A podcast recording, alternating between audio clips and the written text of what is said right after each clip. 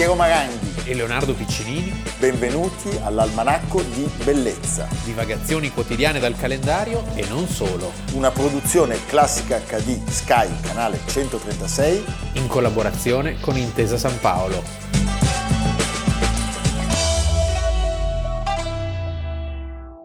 Almanacco di bellezza 9 ottobre, Piero Maranghi. Leonardo Piccinini. Oggi facciamo gli auguri a un grande amico, grandissimo amico. Io sono padrino di tutti i suoi figli. Ah, ecco. Tre. E questo cosa comporta? Comporta che Francesco ed io dividiamo i debiti. Ecco, sì. Eh, e i figli ci guardano. No, Francesco Melzi Deril, che è un grande produttore. Questo non l'antenato. non è l'antena. Lui è, scusate, lui è erede di due Franceschi Melzi. Il primo Leonardo. È, il primo è solo Melzi, è il pittore, e Leonardo. l'altro è eh, quello di Napoleone, Esatto.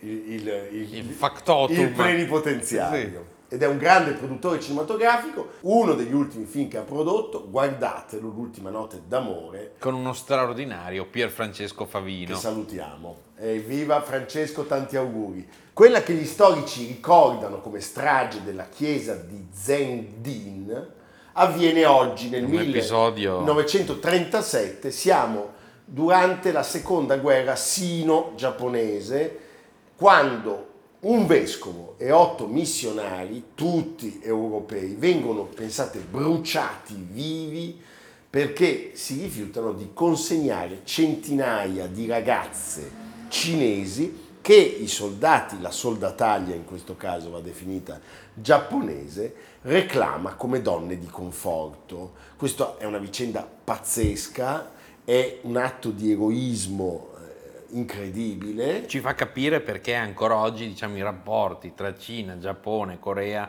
non siano proprio dei No. più eh, brillanti. e ci fa capire quanto quella guerra sia stata una guerra crudelissima. Sì, se ne parla troppo poco delle crudeltà giapponesi, soprattutto negli anni 30-40, perché mh, i numeri sono impressionanti, Impressionanti. sono i numeri superiori persino alla Shoah Sì, e sì. quindi eppure, eppure diciamo mh, si fa buon viso a cattivo gioco, da parte giapponese non c'è una piena Ma eh, va. accettazione. Ma di sembrano i turchi passato. con gli armeni. Sì, ecco, diciamo che la diplomazia di oggi, la politica di oggi si intreccia con quella di allora e quindi per non eh, diciamo, interrompere i rapporti e non eh, rompere gli equilibri si preferisce non parlarne, eppure sono mm, storie eh, di crudeltà, di cinismo, di cattiveria pazzesca. E in più, lasciami dire, perché va detto, siccome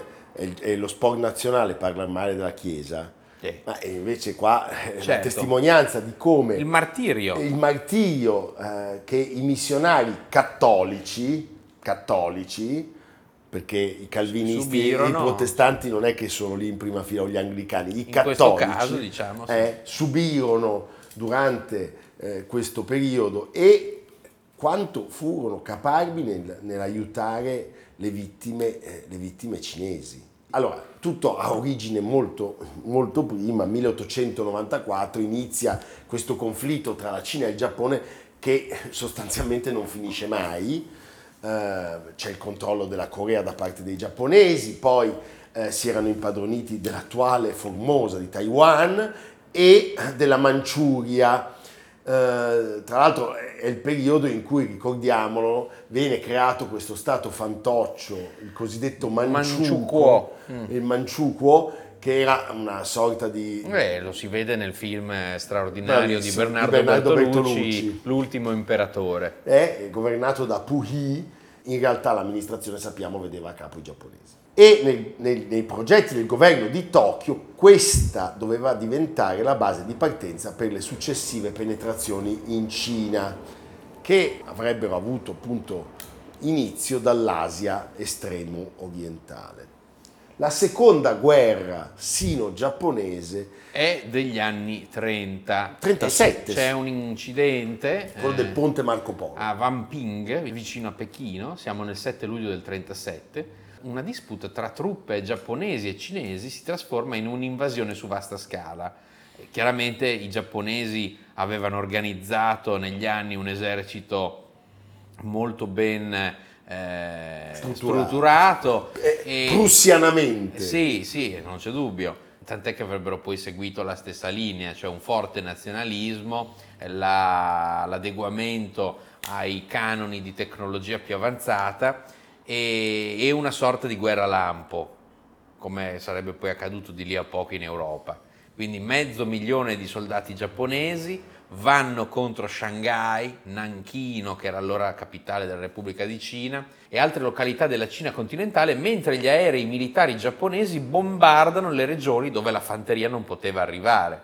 E la guerra è una guerra che durerà fino al 45, eh, terminando con la resa incondizionata del Giappone il 2 settembre, che di fatto poi sancisce la fine della seconda guerra mondiale. La seconda guerra sino-giapponese è passata alla storia, ahimè, per il trattamento brutale dei civili Selvaggio direi. sì, e dei prigionieri militari da parte delle truppe giapponesi. L'occupazione del Nanchino dal 1937 viene chiamata anche lo stupro, the rape of Nanchino, lo stupro del Nanchino, e eh, è un esempio, forse ahimè, il più famigerato della brutalità degli invasori. È stato detto a causa del modo in cui i giapponesi hanno compiuto la loro uccisione, la sfrenata crudeltà individuale, la riduzione degli abitanti della città allo status di subumani che potevano essere uccisi, torturati e violentati a volontà. e le stime ci portano dei numeri eh, incredibilmente atroci, 300.000 persone che eh, sono state massacrate dentro e intorno eh, a queste città e quasi sempre parliamo di civili. Allora, prima di Nanchino, l'avanzata delle truppe imperiali giapponesi verso la Cina orientale era appunto arrivata anche a Zhengdin, siamo a 260 km a sud di Pechino, oggi si chiama Xiyangzhuang. In questo contesto storico C'erano delle piccole presenze eh, di missionari e di istituti religiosi che spesso erano l'unico rifugio eh, o perlomeno sì, il rifugio più sicuro. sì, eh? per tutti quelli che scappavano dal conflitto, perché di solito i soldati, come sappiamo, come è avvenuto anche in Europa, insomma, non entravano, non toccavano eh, i missionari e le strutture religiose. E quindi a Zhengding eh, 5.000 e anche più eh, di residenti locali, tra cui 200 giovani donne, cercano rifugio dall'esercito in avanzata proprio presso i sacerdoti cattolici nella residenza di Monsignor Franz Schraven. Schraven, di origine olandese, un vescovo, poi diventato missionario in Cina a 26 anni, vicario apostolico appunto di Zhengding dal 1921, quando di anni ne aveva una cinquantina e eh, lui lavorava con una ventina di missionari, quasi tutti olandesi, c'erano anche dei francesi, degli austriaci, un laico polacco e un prete, e un prete trappista francese. L'unico non cattolico era l'organista che veniva dalla Cecoslovacchia. Allora, secondo i testimoni, quando le truppe giapponesi arrivano a chiedere le 200 ragazze che avrebbero ridotto in schiave sessuali, come facevano durante tutte le loro invasioni, eh, Schraven disse potete uccidermi se volete, ma non otterrete mai quello che chiedete. In un primo momento i militari sembrano andare via e quindi boh, sembra che tutto sia finito. In realtà tornano qualche ora dopo con i rinforzi.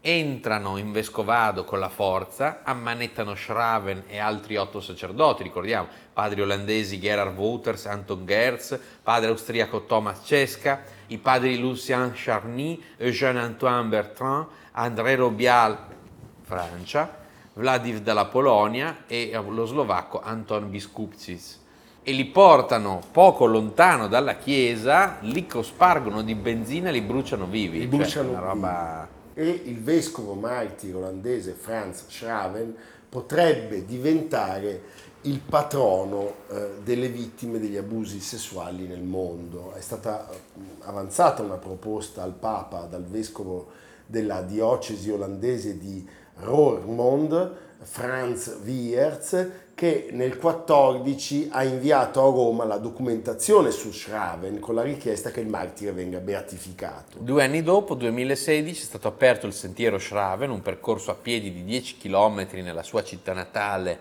eh, di Lottum, che collega la casa natale, tutte le cappelle, quindi insomma sono personaggi in patria molto conosciuti. Beh, credo che questa sarebbe un'azione meritoria. Certo. Perché il coraggio di quest'uomo e dei suoi compagni è, è, è incommiabile, è stupendo, lasciami dire. Sì, c'è una memoria olandese delle varie comunità di, di ricordo di questi martiri, ma la guerra, la seconda guerra sino-giapponese, la più grande guerra asiatica del XX secolo, è ancora relativamente poco studiata. Voi, eh, per capire di cosa stiamo parlando, pensate che i caduti cinesi ammontano a 20 milioni di persone, di vittime, di vite umane. Nel 1945, sì. È, è un numero sconvolgente e eh, sappiamo anche che i, i giapponesi non si sarebbero fermati se gli americani non avessero inferto il colpo mortale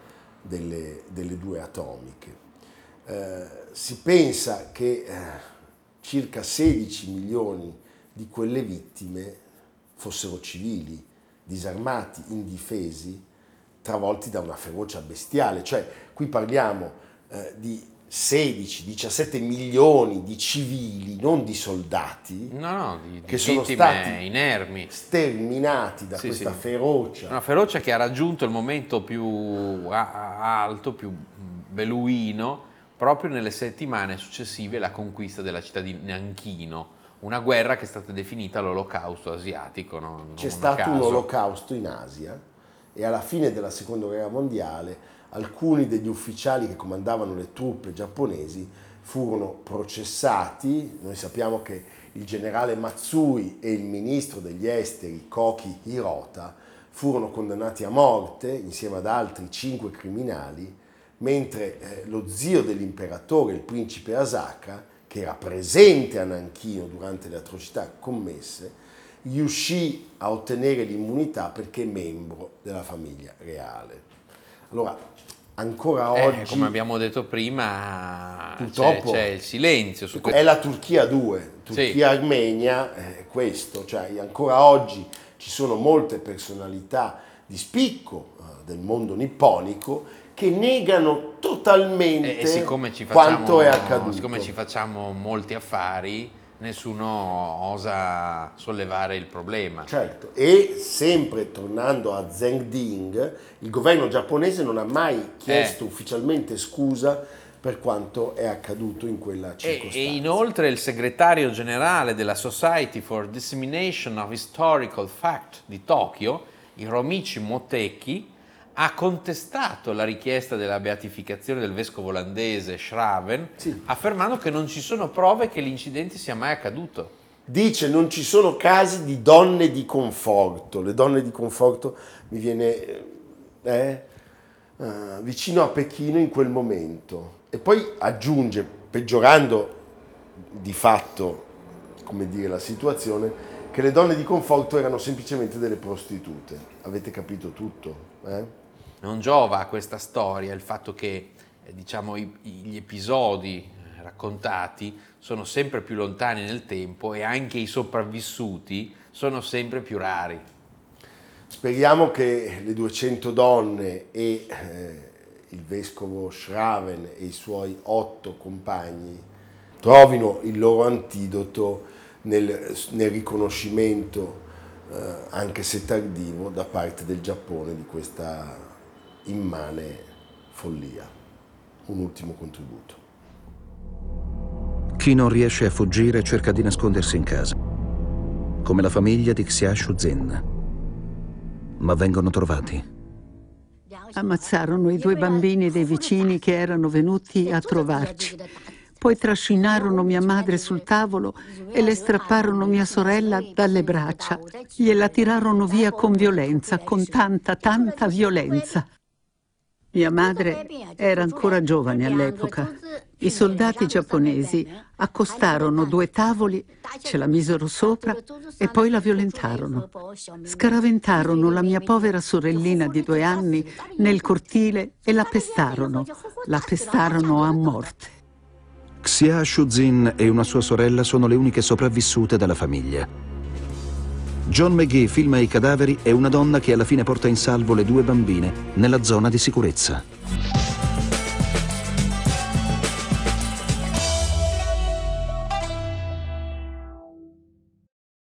Siamo cinque piccole cose di uso quotidiano. E ci trovi tutte quante in un campo da tennis. U, A, O, E, I. Le vocali.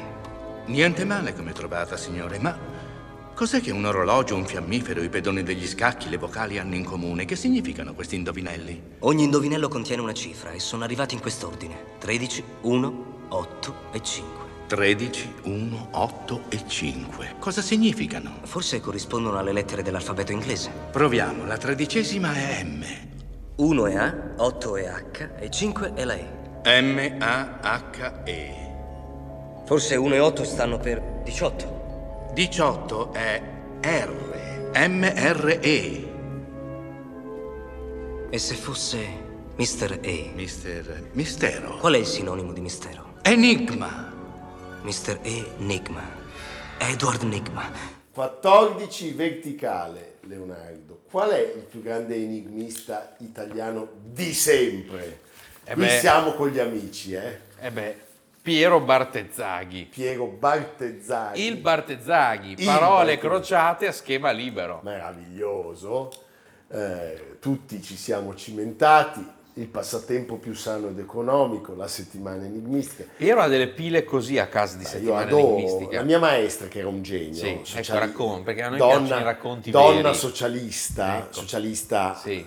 Vera. De- del- No, socialista vera, turatiana, ci faceva durante l'estate, diceva potete anche fare le parole crociate e metterle su compiti delle vacanze. Ah. Ritagliarle e metterle su. Vedi, la modernità. Eh, Allora, è una La puntata rivista che vanta innumerevoli tentativi di di imitazione. imitazione, è una puntata fatta tra gli amici perché l'editore Francesco Baggi Sisini è un carissimo amico e soprattutto eh, Stefano Bartezzaghi che è figlio di Piero, è uno dei tre figli maschi di Piero, è oltre che uno splendido intellettuale, uno splendido amico, una persona a cui si vuole un bene incondizionato. I Bartezzaghi. I Bartezzaghi.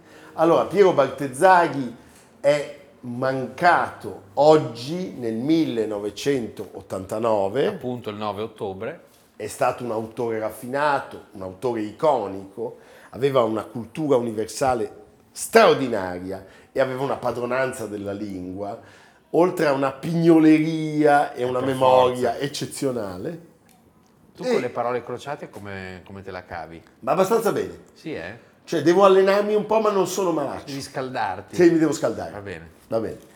E i suoi giochi enigmistici, soprattutto le parole crociate senza schema, ma non solo, sono entrate di diritto nel linguaggio proverbiale di migliaia di italiani. Cioè, quando noi diciamo io adesso faccio il Bartezzaghi, Certo. capisci? E eh, lo diciamo perché lui ha messo alla prova generazioni di solutori e appassionati in salotto, sul treno, sotto l'ombrellone.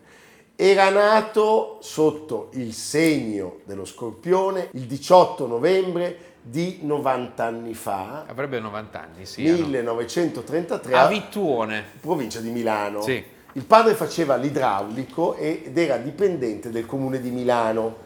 Piero cresce eh, in, un ambiente, in un ambiente dialettofono e incontra la lingua italiana a scuola e nei libri che lui prende spesso in prestito dalle biblioteche ambulanti.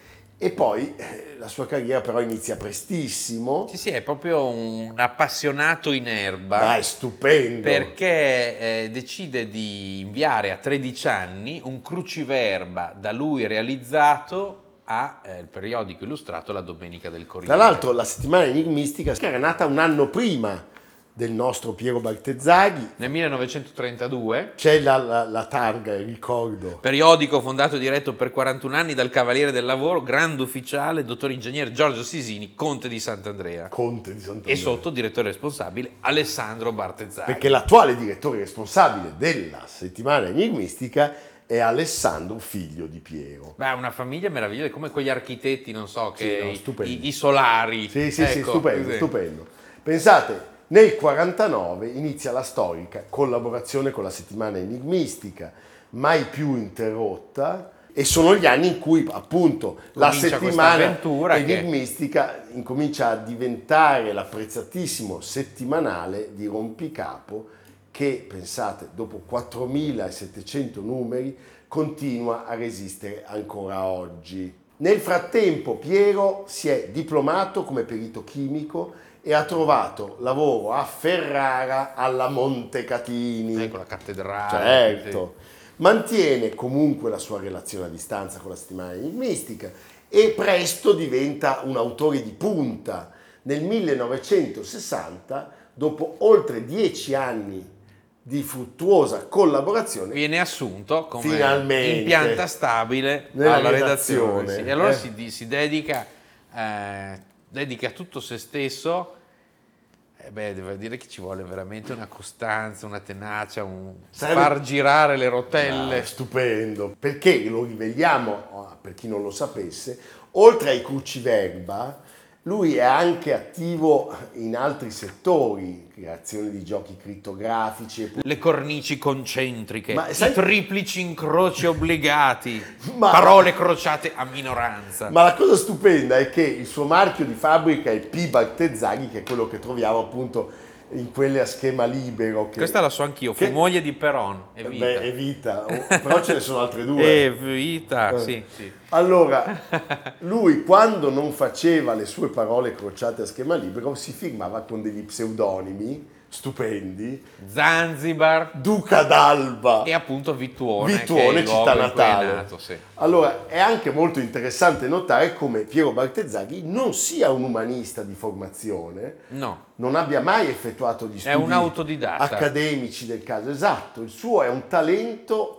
assoluto, quasi innato, nell'incastrare le parole, eh, coadiuvato però da una mastodontica cultura generale che lui ha sempre coltivato parallelamente alla scuola. E qui c'è anche un senso... Garamengalo Wikipedia. Ecco, c'era un senso anche di sacrificio che me lo fa amare e rispettare Come si ancora di faceva prima di, prima di internet? Ma che bello! Non, i- le non c'erano i computer, poderosissime. non c'erano i telefonini, eh? La Treccani E i più grandi e le I garzantine. più grandi aiuti di Bartezzaghi nel suo lavoro saranno il dizionario di lingua italiana, le garzantine che lui aveva sempre a portata di mano. Sì.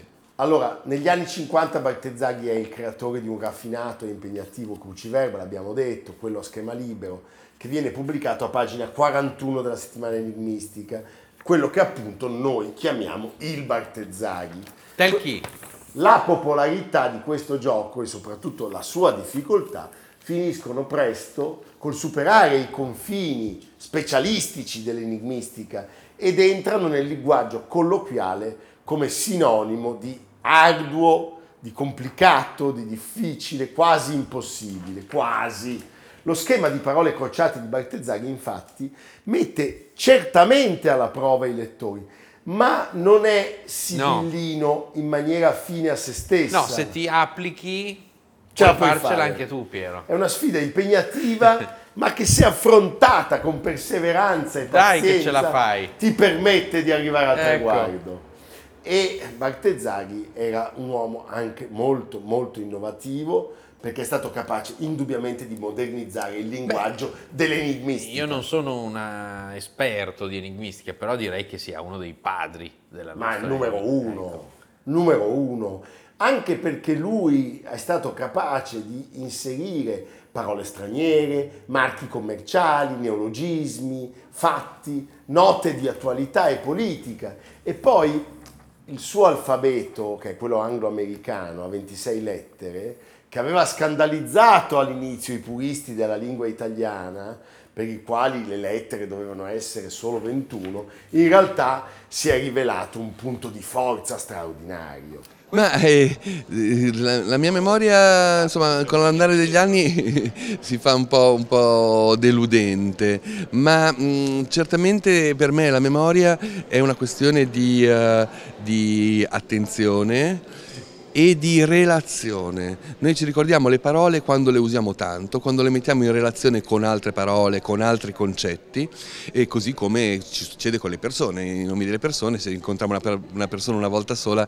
è più facile che ci dimentichiamo il nome, se invece questa persona entrerà a far parte del nostro giro di relazioni ce lo ricordiamo, è anche abbastanza banale, eh, banale dirlo. L'enigmistica gioca proprio mettendo in relazione parole che non lo sono, perché in un cruciverba un affluente del del Po si può incrociare con un termine del, del, linguaggio calcistico, faccio per dire, e, e, e questo crea queste relazioni in, di, di, gioco, casuali quindi, e che però ci aiutano a ricordare delle parole che magari avevamo conosciuto e avevamo dimenticato. Beh, qui abbiamo ascoltato il meraviglioso Stefano, dalla moglie Aldina, lui ha tre figli maschi, Indovinate i nomi. Il primo, il primo è come quello... Il, il, primo è Magno. Non è Carlo, ma è Alessandro. Sì. Eh? Che è l'attuale direttore della settimana di mistica. Il secondo ha lo stesso nome dell'architetto del bosco verticale. Ah, pensavo del filosofo bolognese o Bonaga. Anche, sì. ah, tu dici Boeri, Boeri si chiama Stefano, Stefano ed è appunto, nostro amico della vita ed è molto legato all'attività di suo padre perché è giornalista, autore, docente universitario ma soprattutto è un esperto di semiologia e ludolinguistica. Il terzo è il santo che si vede raffigurato con la spada. Paolo. Paolo. Caduto da? Dalla sella. Dalla sella. E Paolo che è giornalista per? La Gazzetta dello Sport. Beh, applausi, applausi. Purtroppo Piero, malato di tumore, ci ha lasciato, come abbiamo detto, nel 1989, oggi 9 ottobre. Pensate che lui, fino a due ore prima di morire, ha continuato a lavorare per scongiurare il terrore di perdere la, la cosa forse a cui era più legato, oltre alla, alla moglie e ai figli, cioè la sua facoltà mentale. Eh certo. Questa è una storia stupenda che mi piace anche legare a Milano, che è una città che ha dato dei bei piedi alla storia, penso a Piero Manzoni per esempio. Portaluppi? Poi, poi basta. basta. No, Piero, Piero, Maranghi no. Perché della Francesca non è Non è milanese. Sì. Che stronzo che. Va bene. Senti, noi sappiamo che la settimana linguistica avrebbe continuato a pubblicare i suoi rompicapo fino all'agosto del 90 e per fortuna sono ancora qua e là quelli inediti. Lui è sepolto a Milano nel cimitero di Lambrate ed è dolcissimo concludere con questo ricordo che è la risposta che lui dava ai suoi tre figli quando gli chiedevano ma papà quando a scuola ci chiedono che lavoro fa il vostro babbo noi cosa dobbiamo rispondere? Ai vostri maestri potete dire che sono un impiegato e poi tornava e poi tornava alle sue faccende sempre chino sul tavolo a creare incastri eh, impossibili o quasi. Io direi che era un artista, sì. era un impiegato artista, un artista impiegato. Era uno che faceva, faceva lavorare girare, la mente. Eh? Piero Bartezzaghi, evviva, evviva, evviva. Pacino, famoso attore americano. Al.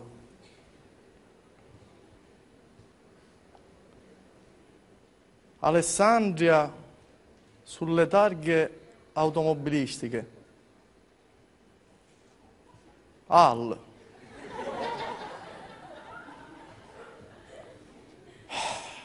Moto al luogo.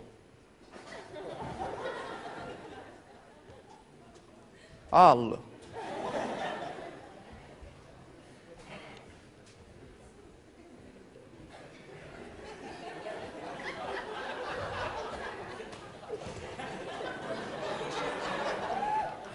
Car, Car, Carrisi, cantante.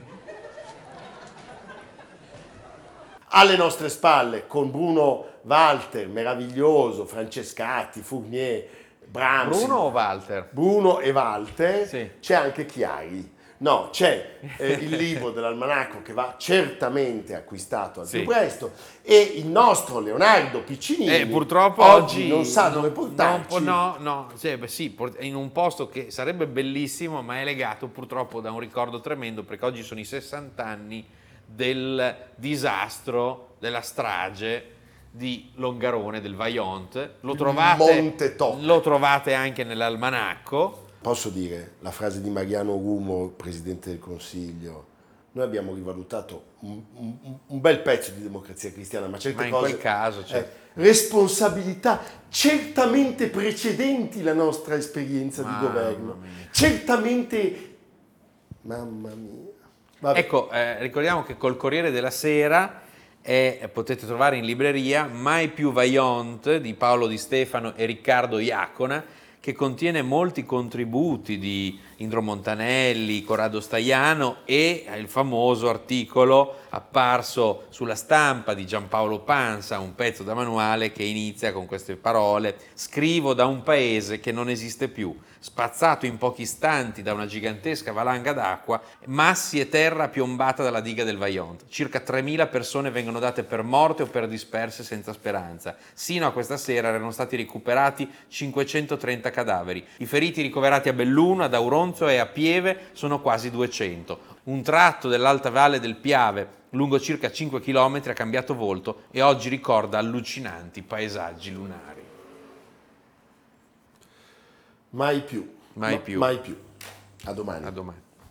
Almanacco di bellezza A cura di Piero Maranghi e Leonardo Piccinini. con Lucia Simioni, Stefano Puppini, Jacopo Ghilardotti, Paolo Faroni. Riccardo Cassani, Nicolò Cazzola e Samantha Chiodini. Realizzato da Amerigo Daveri, Valentino Puppini, Luigi Consolandi. Stefania Margheritti, Alessandro Puppini. Una produzione classica HD, Sky, canale 136. In collaborazione con Intesa San Paolo.